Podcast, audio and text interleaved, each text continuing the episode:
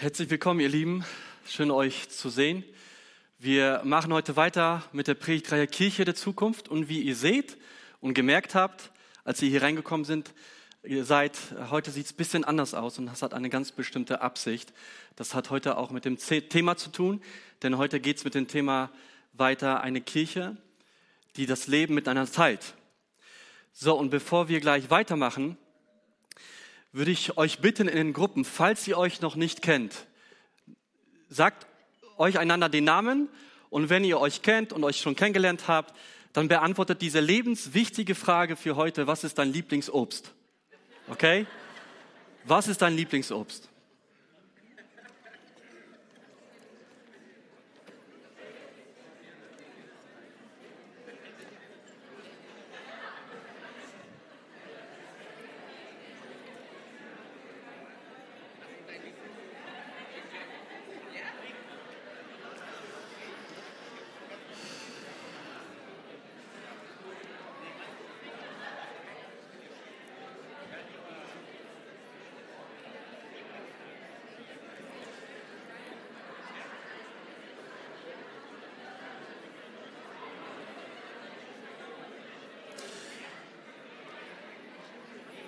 Okay, ich glaube, ihr konntet voneinander so ein bisschen was erfahren, was ihr so gerne an Obst isst. Ähm, danke, dass ihr da so gut mitmacht. Ähm, falls ihr euch noch erinnern könnt, letzte Woche hat Julian einen Einblick gegeben in diese neue Predigtreihe Kirche der Zukunft. Und er hat eine Definition mitgebracht, die ich euch nochmal wiederholen möchte, um das nochmal vor Augen zu haben. Und er hat Folgendes gesagt. Was ist die Kirche? Eine Gemeinschaft von Jesus Nachfolgern, deren Ziel es ist, Anbetung, Jüngerschaft und Mission zu leben. Da gibt es bestimmt noch mehr Sachen, aber das sind diese drei wichtigen Dinge. Und das Ganze passiert nicht individualistisch alleine unterwegs, sondern in Gemeinschaft. Wir sind berufen in Gemeinschaft. Nicht als Indi wir sind Individuen, wir haben Persönlichkeiten, aber wir jeder, wer Christus angehört, wird berufen in eine Gemeinschaft hinein. Amen. Und das bedeutet auch, dass die Kirche auch das Leben miteinander teilt. Bevor wir gleich darauf eingehen, habe ich mir die Frage gestellt, was unterscheidet alle Gruppen, soziale Gruppen, die es so in der Welt gibt, mit der Kirche? Zum Beispiel, was unterscheidet ein Fußballverein mit der Kirche? Ein Fußballverein hat einen Auftrag. Ja, da kommen Menschen zusammen, die haben gemeinsame Interessen. Ich habe hier zum Beispiel ähm, drei Playmobil-Figuren mitgebracht von meinen Kindern. Die heißen Sophie, Emil und Luca. Ja, und das sind drei Individuen. Und die kommen zusammen, zum Beispiel treffen sich an einem Stadion und schauen sich ein Fußballspiel an. Was, was verbindet die? Der Ort verbindet sie. Vielleicht auch das gemeinsame Anfeuern einer Mannschaft. Und vielleicht kommen auch Politiker zusammen in eine Partei, was verbindet sie? Eine gemeinsame Weltanschauung, Ideologie, Wahlprogramm, was auch immer. Und es gibt so viele andere Gruppen in dieser Welt, die wir haben. So was ist an Kirche so besonders, dass sie sich so abgrundtief unterscheidet von allen Gruppen, die es weltweit gibt? Kirche hat auch einen Auftrag, aber sie ist nicht in erster Linie verbunden mit einem Auftrag, sondern mit was komplett anderem. Und die Weintrauben, die helfen uns dabei, das so ein bisschen zu erkennen. Ja, übrigens, genießt die Weintrauben. Ihr könnt gerne essen, euch Wasser eingießen. Wir haben, der Ode hat mir das erzählt, der hat die Weintrauben organisiert, 20 Kilogramm Weintrauben. Vielen Dank nochmal an das ganze Team, die das hier auf die Beine gestellt haben. Und die Verkäuferin hat ihm gesagt, 20 Kilo, was wollen Sie damit machen? Das ist ein ganz besonderer Anlass. Ja, und der Leib Christi Gottesdienst ist ein ganz besonderer Anlass. Nur das Beste für den Leib Christi. Jesus hat sein Leben gegeben. Er hat das Beste gegeben. Nur das Beste für den Leib Christi. Also genießt es. Weintraum. Was verbindet Weintraum miteinander? Die sind alle einzeln. Jeder ist besonders, aber sie sind verbunden durch eine gemeinsame Substanz. Durch den Weinstock, der sie trägt, der sie ernährt, der sie in Existenz bringt. Sie sind verbunden durch eine gemeinsame Substanz. Ich weiß nicht, wer von euch gerade gesagt hat, ist jemand, der Weintraum sehr, sehr gerne isst? Lieblingsobst? Ja. Okay, nicht so viele. Genießt es trotzdem, die sind lecker. Da auch noch. Super. 20 Kilo. Und so wie die Weintrauben besonders sind, so ist auch der Leib Jesu Christi besonders. Und Paulus greift diese Idee auf, was den Leib Christi angeht. Er, er liebt die Gemeinde und er schreibt Folgendes in 1. Korinther 12, Vers 13. Und er sagt, denn wir alle sind mit demselben Geist getauft worden und gehören dadurch zu dem einen Leib von Christus. Ganz gleich, ob wir nun Juden oder Griechen, Sklaven oder Freie sind, alle sind wir mit demselben Geist erfüllt. Wir sind vereint durch den Heiligen Geist. In 1. Korinther 3,16 sagt Paulus, wisst ihr nicht, dass ihr Gottes Tempel seid und der Geist Gottes in euch wohnt? Und das macht die Kirche so einzigartig von allen anderen Gruppierungen. Sie sind nicht vereint durch, eine geme durch gemeinsame Interessen. Ich meine, hier sind viele Leute, die haben unterschiedliche Interessen. Vielleicht finden sich Leute, die haben gemeinsame Interessen. Aber das ist nicht der Grund, warum wir hier sind. Oder eine gemeinsame Ideologie oder eine gemeinsame Partei oder sonst was. Wir sind hier, weil Christus uns hineingebracht hat in sein Leib. Durch seine Gnade. Und das ist die Frucht seiner Auferstehung. Was hier ist, das ist die Frucht seiner Auferstehung. Er baut eine Familie weltweit durch seine Gnade, durch sein Kreuz und die Auferstehung. Und das ist besonders. Wir sind vereint durch den ein und denselben Geist, durch die gemeinsame Substanz. Welch wunderbare Vorstellung ist das, die Paulus hier beschreibt. Verbunden, die Kirche Jesu ist verbunden durch den Heiligen Geist, der in jeden einzelnen von uns wohnt, der ihn angenommen hat als seinen persönlichen Erretter. Und diese Idee ist eine attraktive oder alternative, attraktive Gemeinschaft zu dieser Welt, die Spaltung und Hass produziert. Aber der Leib Jesu ist vereint durch den Heiligen Geist. Jesus bringt Einheit. Das Evangelium bringt Einheit zwischen Menschen, die so verschieden voneinander sind, die vielleicht untereinander verhasst sind. Und er bringt sie zusammen durch seine Gnade und macht daraus eine komplett neue Schöpfung. Nicht mehr Grieche, nicht mehr Sklave äh, oder sonst was, sondern eine neue Schöpfung. Etwas, was er nur in Existenz bringt. Vielleicht könnt ihr euch erinnern, als der Anatoly hier war, ein Pastor aus der Ukraine vor einigen Wochen, er hat über die Kirche in der Ukraine gesprochen, wie engagiert sie gerade in dieser Zeit ist. Und er hat einen Satz gesagt, ich fand den so cool und das ist der Wunsch für heute, für die Predigt, dass wir das nochmal neu entdecken. Er hat gesagt, the body of Christ is amazing. Der Leib Jesu ist wunderbar. Glauben wir das? Können wir das so sagen? Ich habe mir gedacht, ich, all diese Emotionen, die manchmal kommen, vielleicht Wut oder Enttäuschung, was Menschen angeht, auch in der Kirche, das gibt's ja auch, die können einen lähmen. Die können die Sicht auf Kirche nochmal total verzehren. Macht das überhaupt noch Sinn? Der Leib Jesu ist er nicht verstritten? Manchmal wird man enttäuscht. Macht das überhaupt noch Sinn?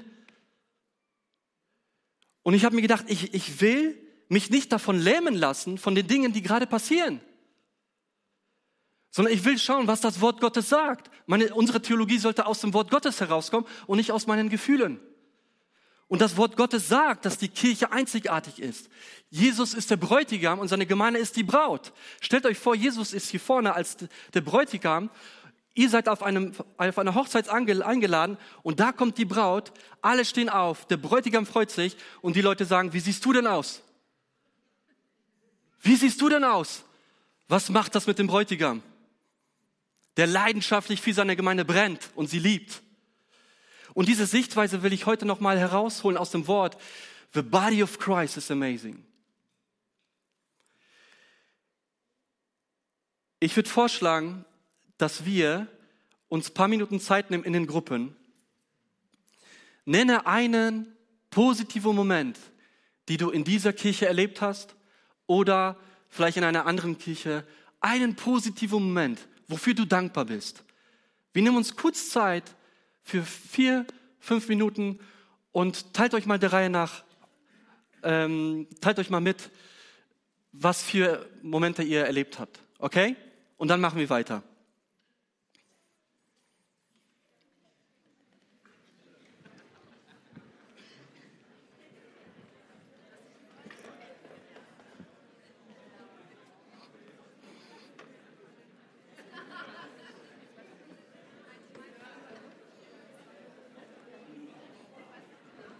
Hier eine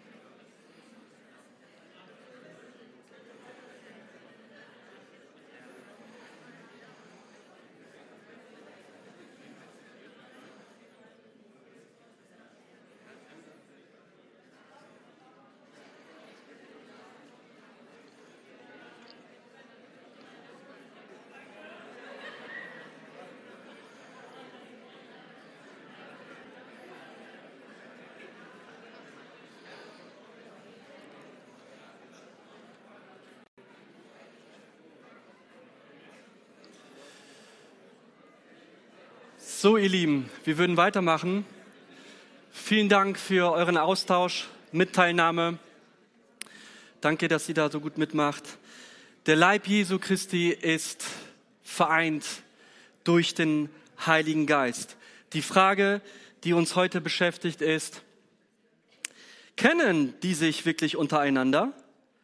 Kennt der Hans den Jürgen, der Max den Luca, die Sophie den, den Emil? Teilen Sie das Leben miteinander.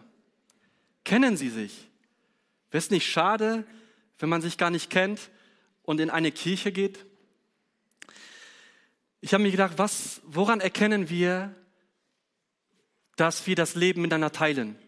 Und ich habe mir gedacht, zwei Fragen könnten da entscheidend sein, woran wir das sehen können. Ich habe die mal mitgebracht. Ich weiß nicht, ob ich es lesen könnte, aber die erste Frage ist, kennen wir die Geschichte untereinander. Weiß ich, ähm, wie mein Gegenüber, mein Glaubensbruder zum Glauben gekommen, gekommen ist? Weiß ich, was ihn gerade beschäftigt? Weiß ich, was, was er gerade braucht? Weiß ich, wofür ich für ihn, vielleicht für ihn beten kann? Kennen wir die Geschichten untereinander? Das, das ist so ein Aspekt, die Geschichten. Ja? Die zweite Frage, die mich beschäftigt hat, okay, woran kann man sehen, dass man das Leben gemeinsam teilt? erleben wir gemeinsame Momente. Erleben wir gemeinsame Momente mit meinen Glaubensschwestern. gibt es Dinge, die uns verbinden, ähm, gemeinsame Momente, wo wir uns erinnern, hey, weißt du noch dies und das? Gemeinsame Momente. Und ich möchte das gleich mal zeigen, warum das wichtig ist. Es gibt mehrere Gründe, warum die Kirche in sich eine, eine DNA trägt, dass sie ihr das Leben untereinander teilt.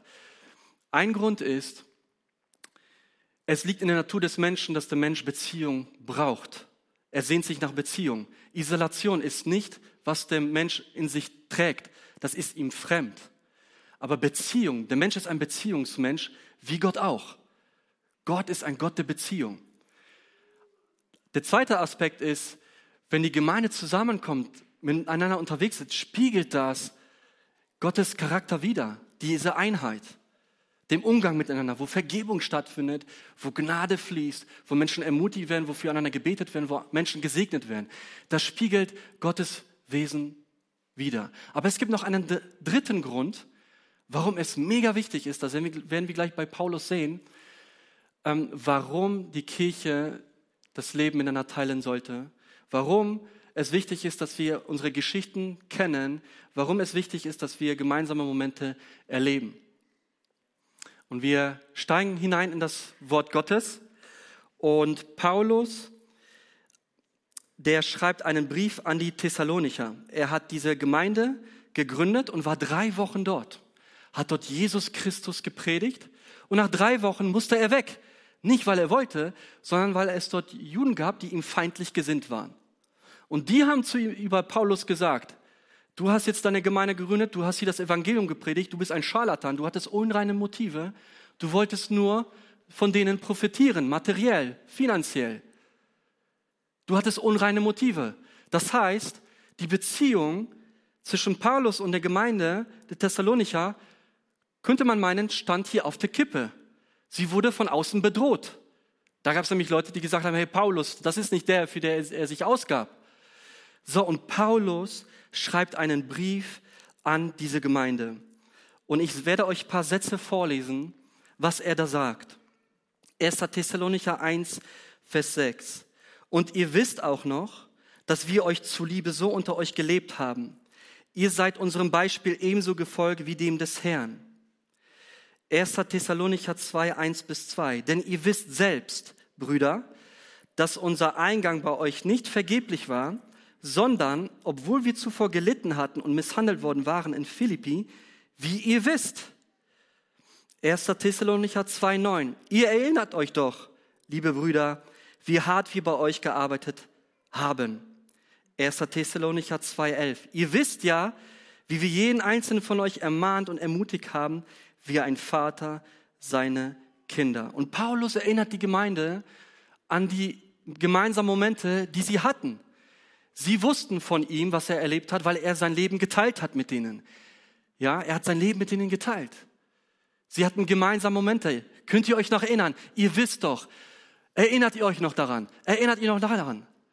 Und dann sagt Paulus in 1. Thessalonicher 2,8, wir haben euch so sehr geliebt, dass wir euch nicht nur Gottes gute Botschaft brachten, sondern auch unser eigenes Leben mit euch geteilt haben.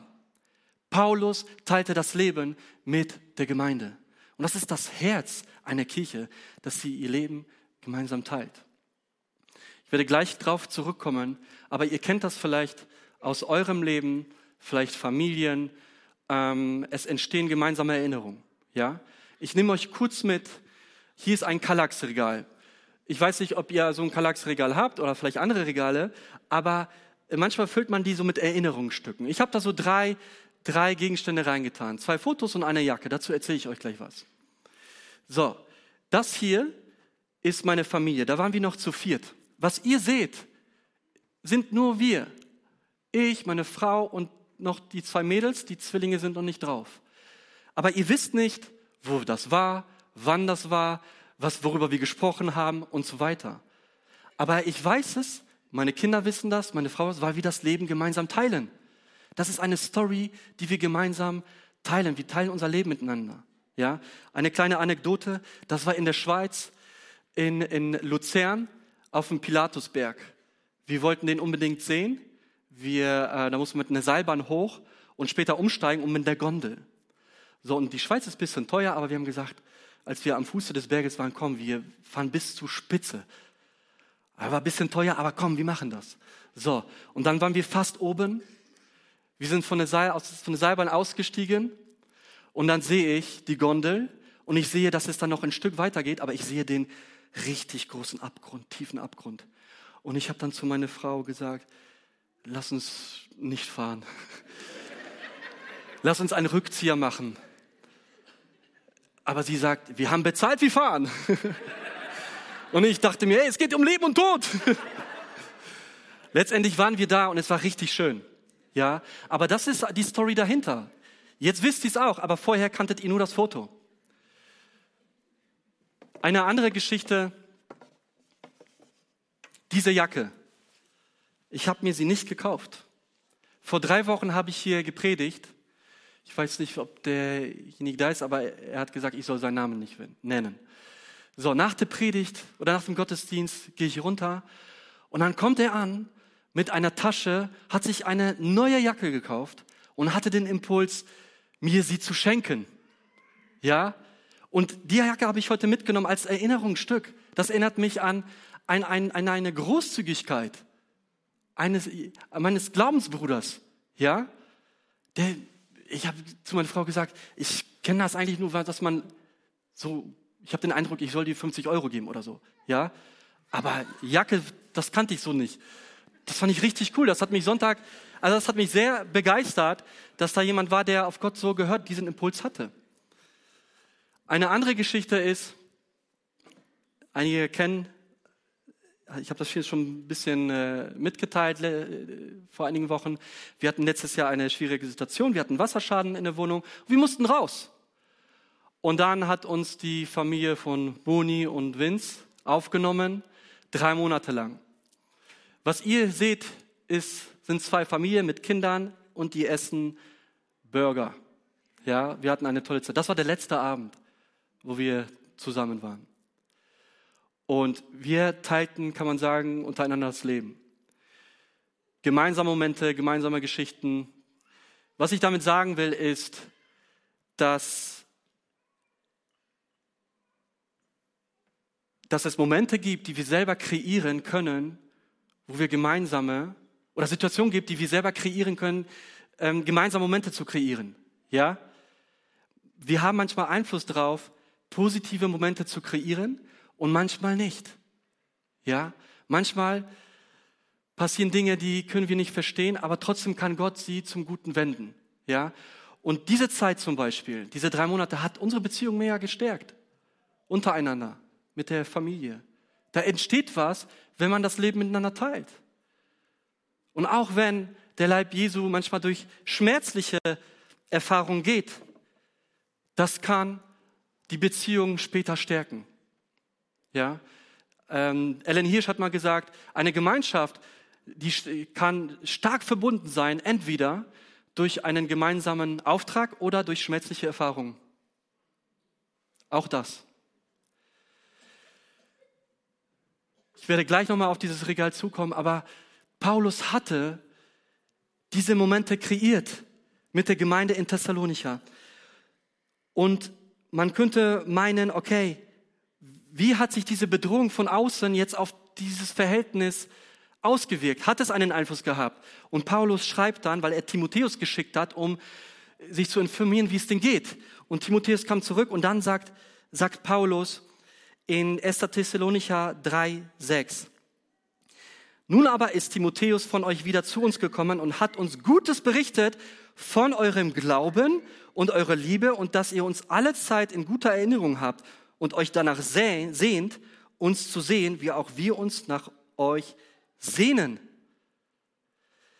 Das hatte keinen großen Einfluss. Die Beziehung war stark, die gemeinsamen Momente, die sie hatten, haben sie geprägt, sodass sie Sehnsucht hatten nach Paulus und Paulus Sehnsucht hatte nach der Gemeinde. Das hat großen Einfluss, wie wir miteinander unterwegs sind. Gemeinsame Momente zu kreieren. Kennen wir die Geschichten untereinander?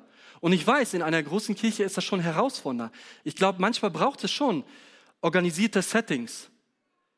Mit Settings meine ich, die organisiert sind. Wir haben zum Beispiel Kleingruppen, wo Leute zusammenkommen, wo Menschen sich bereit erklären, okay, ich übernehme jetzt Verantwortung und ich kreiere jetzt eine Möglichkeit, ich schaffe eine Möglichkeit für Menschen, die vielleicht keine Gemeinschaft haben, dass sie hineinkommen und wir teilen gemeinsam das Leben. Man hat Einfluss darauf. Aber ich glaube, es reicht nicht nur einfach etwas Organisiertes zu haben. Das Problem ist, was wir in der westlichen christlichen Welt manchmal haben, ist, dass wir die Kirche durch die Linse der von Veranstaltungen sehen. Und Veranstaltungen gehören dazu, die sind wichtig. Aber wenn ich das nur durch die Linse von Veranstaltungen sehe, ist das ein Problem. Und nicht schon wieder eine Veranstaltung. Wir brauchen das Organisierte, aber wir brauchen das Organische. Es ist ein Lebensstil. Es war ein Lebensstil von Paulus, dass er Menschen mit hineingenommen hat, dass er Menschen eingeladen hat in sein Leben, dass er seine Schmerzen geteilt hat. Er hat Briefe geschrieben, wo er sein, seine Schmerzen teilt, wo er schreibt, dass er, dass er weint. Er macht sein Herz auf. Und das stärkt die Gemeinschaft. Das stärkt die Gemeinschaft. Und ich bin fest darüber überzeugt, dass das einer der Gründe war, warum diese Beziehung zwischen Paulus und der Gemeinde in Thessaloniki nicht auf der Kippe stand. Weil sie Paulus kannten, sie haben ihn erlebt. Und da war ein Vertrauen. Und ich sage das heute auch nochmal ganz bewusst, weil wir haben in den letzten zwei, drei Jahren schon, das war schon herausfordernd, ähm, mit der ganzen Covid-Geschichte und Impfsein und äh, nicht geimpft sein, das hatte Potenzial, auch Gemeinden zu spalten. Und einige Gemeinden haben sich gespalten durch diese Frage. Ja? Und jetzt hat sich das bisschen beruhigt, aber wir wissen nicht, was in Zukunft kommt. Und ich glaube, da wird noch einiges kommen. Ja, ich weiß nicht was, aber wir müssen aufpassen, dass die Welt uns nicht eine Ideologie aufgibt, wo ein, ein Menschenbild, was mit dem Evangelium oder Leib Jesu gar nicht mehr zu tun hat. Wir sind vereint durch den Heiligen Geist. Und das ist, und da ist Platz für jeden. Ja? Aber der Teufel will die Menschheit spalten. Und auch die Kirche. Und das, deswegen sage ich das heute ganz bewusst. Es ist wichtig, dass wir gemeinsam unterwegs sind, dass wir einander kennen und gemeinsame Momente kreieren. Jesus war genial darin. Jesus hat seine Nachfolger mit hineingenommen teilte das Leben mit ihnen, hat mit ihnen übernachtet, zusammen gegessen. Er kreierte gemeinsame Momente, an, wo Menschen zum Glauben gekommen sind, wo Menschen geheilt wurden, wo Menschen Freude erlebt haben, wo Menschen angenommen sein erlebt haben, wo Menschen eine Vertrautheit erlebt haben. Er kreierte sie und nahm die Jünger mit hinein. Er schaffte diese Möglichkeiten, unabhängig in welcher Zeit sie lebten. Aber er war ein Initiator, er hat sie geschaffen.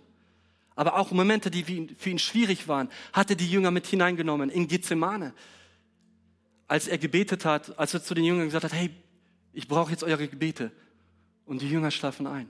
Aber er teilt seinen Schmerz gerade in diesem Moment. Und ich kann mir vorstellen, wie die Jünger nach dem Tod von Jesus in Jerusalem sind, Angst haben zusammen, erstmal nicht wissen, was, da, was passiert hier gerade. Und dann fängt's an. Die erinnern sich. Aber wisst ihr noch, als er noch mit uns unterwegs war? Petrus, kannst du dich erinnern? Du wirst der Einzige, der aus dem Boot gestiegen ist. Du bist zwar unter das Wasser gegangen, Jesus hat dir geholfen, aber du bist der Einzige. Und wir saßen im Boot. Wir haben ihm nicht vertraut. Wisst ihr noch, als wir kein Essen hatten, da waren so viele Menschen, aber Jesus hat einen Ausweg gesehen. Da war ein kleiner Junge und er hat daraus das Essen vermehrt. Könnt ihr euch noch erinnern? Wisst ihr das noch? Und ich kann mir vorstellen, wie die miteinander sprechen, Tischgemeinschaft haben. Könnt ihr euch noch erinnern? Da ist die Maria Magdalena ausgestoßen von allen und Jesus kommt und heilt sie von der Besessenheit der Dämonen. Boah, wie krass, was haben wir eigentlich in den letzten drei Jahren erlebt? Kann es sein, dass es der Messias, dass er wirklich der Messias ist und wir haben es nicht geglaubt? Und dann kommt der Jackpot. Drei Tage später, Jesus ist auferstanden. Dann kommt die entstehende Kirche, das Pfingstwunder. Seine Jünger werden erfüllt mit dem Heiligen Geist. Und dann liegt es jetzt an ihnen, gemeinsame Momente zu kreieren, in der Apostelgeschichte. Stellt euch vor, das ist die Apostelgeschichte. Sie haben so viele Möglichkeiten als Kirche, als der Leib Jesu, jetzt Dinge zu kreieren, gemeinsam Momente, gemeinsam unterwegs zu sein. Und dann lesen wir in der Apostelgeschichte, Kapitel 4, sie waren ein Herz, ein Herz und eine Seele. Keiner von ihnen hatte einen Mangel. Warum nicht? Weil sie voneinander wussten. Ich weiß nur, wenn du einen Mangel hast, ich weiß das nur, wenn du das mitteilst. Ja? Cornelius, der erste Heide, der bekehrt wird, was tut er? Er lädt seine Freunde ein, damit sie das Evangelium hören. Auch er kreierte einen Moment. Und so viele Geschichten Apostelgeschichte ist voll davon, wo die Kirche selber von Jesus gelernt hat und selber gemeinsam Momente kreiert hat. Reich Gottes Momente, gemeinsam. Und lass uns mal die Apostelgeschichte verlassen, aber lass uns mal hier schauen, diesen, jetzt in die Gegenwart, hier und jetzt. Stellt euch vor, das ist die Zukunft. Die Kirche der Zukunft. Und du hast so viele Möglichkeiten, gemeinsame Momente zu kreieren. Worauf warten wir? Lass uns wie, die, wie der Leib Jesu am Anfang kreieren, egal in welcher Zeit wir leben, egal wie aufgewühlt sind, emotional. Aber lass uns kreieren, Initiatoren, eigeninitiativ sein. Vielleicht bedeutet das für dich, ich lade mal die Ältesten dieser Gemeinde ein zum Essen und frage sie, wie geht's euch eigentlich? Und du fragst, wie geht's euch? Und ihr könnt für sie beten. Vielleicht, vielleicht lade ich Leute ein, die ich hier noch nie aus der Gemeinde nicht so wirklich kenne. Ich lade sie mal ein. Ich mache es einfach. Ich warte nicht, bis irgendjemand was organisiert. Ich tue es. Vielleicht heißt es für den einen, äh, für ähm, ein paar Leute aus der Gemeinde zu beten. Vielleicht hast du einen Eindruck, dass du denen dein Auto schenken sollst. All das ist im Reich Gottes möglich. Vielleicht kommt irgendwie jemand zu dir und sagt, hier, Hausschlüssel für dich. Ich, wir haben schon so viele Stories gehört, ja, aber lass uns kreieren. Gemeinsam Momente und Geschichten voneinander hören. Ich weiß, es ist groß, ja, man ist schwierig, jeden einzuladen, aber einfach anfangen. Einfach anfangen.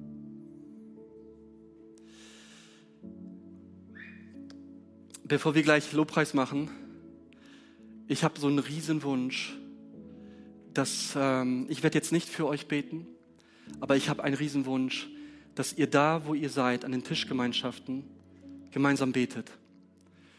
Und ich möchte, dass ihr betet für den Leib Jesu. Betet für diese Kirche, aber nicht nur. Betet allgemein für den Leib Jesu. Dass, dieser, dass der Leib Jesu in dieser Welt stärker hervorkommt zum Vorschein. Diese Einheit untereinander. Dass sie attraktive Gemeinschaften leben, dass Menschen dadurch angezogen werden. Herr, an wen glaubt ihr hier eigentlich? Ich kann mich erinnern an eine Geschichte. Wir hatten eine Kleingruppe, wir haben gegessen, wir hatten keine Bibelstunde. Wir haben einfach uns ausgetauscht. Da hat jemand ein Zeugnis erzählt, was er erlebt hat mit Gott. Der andere hat erzählt, was die Filme er guckt.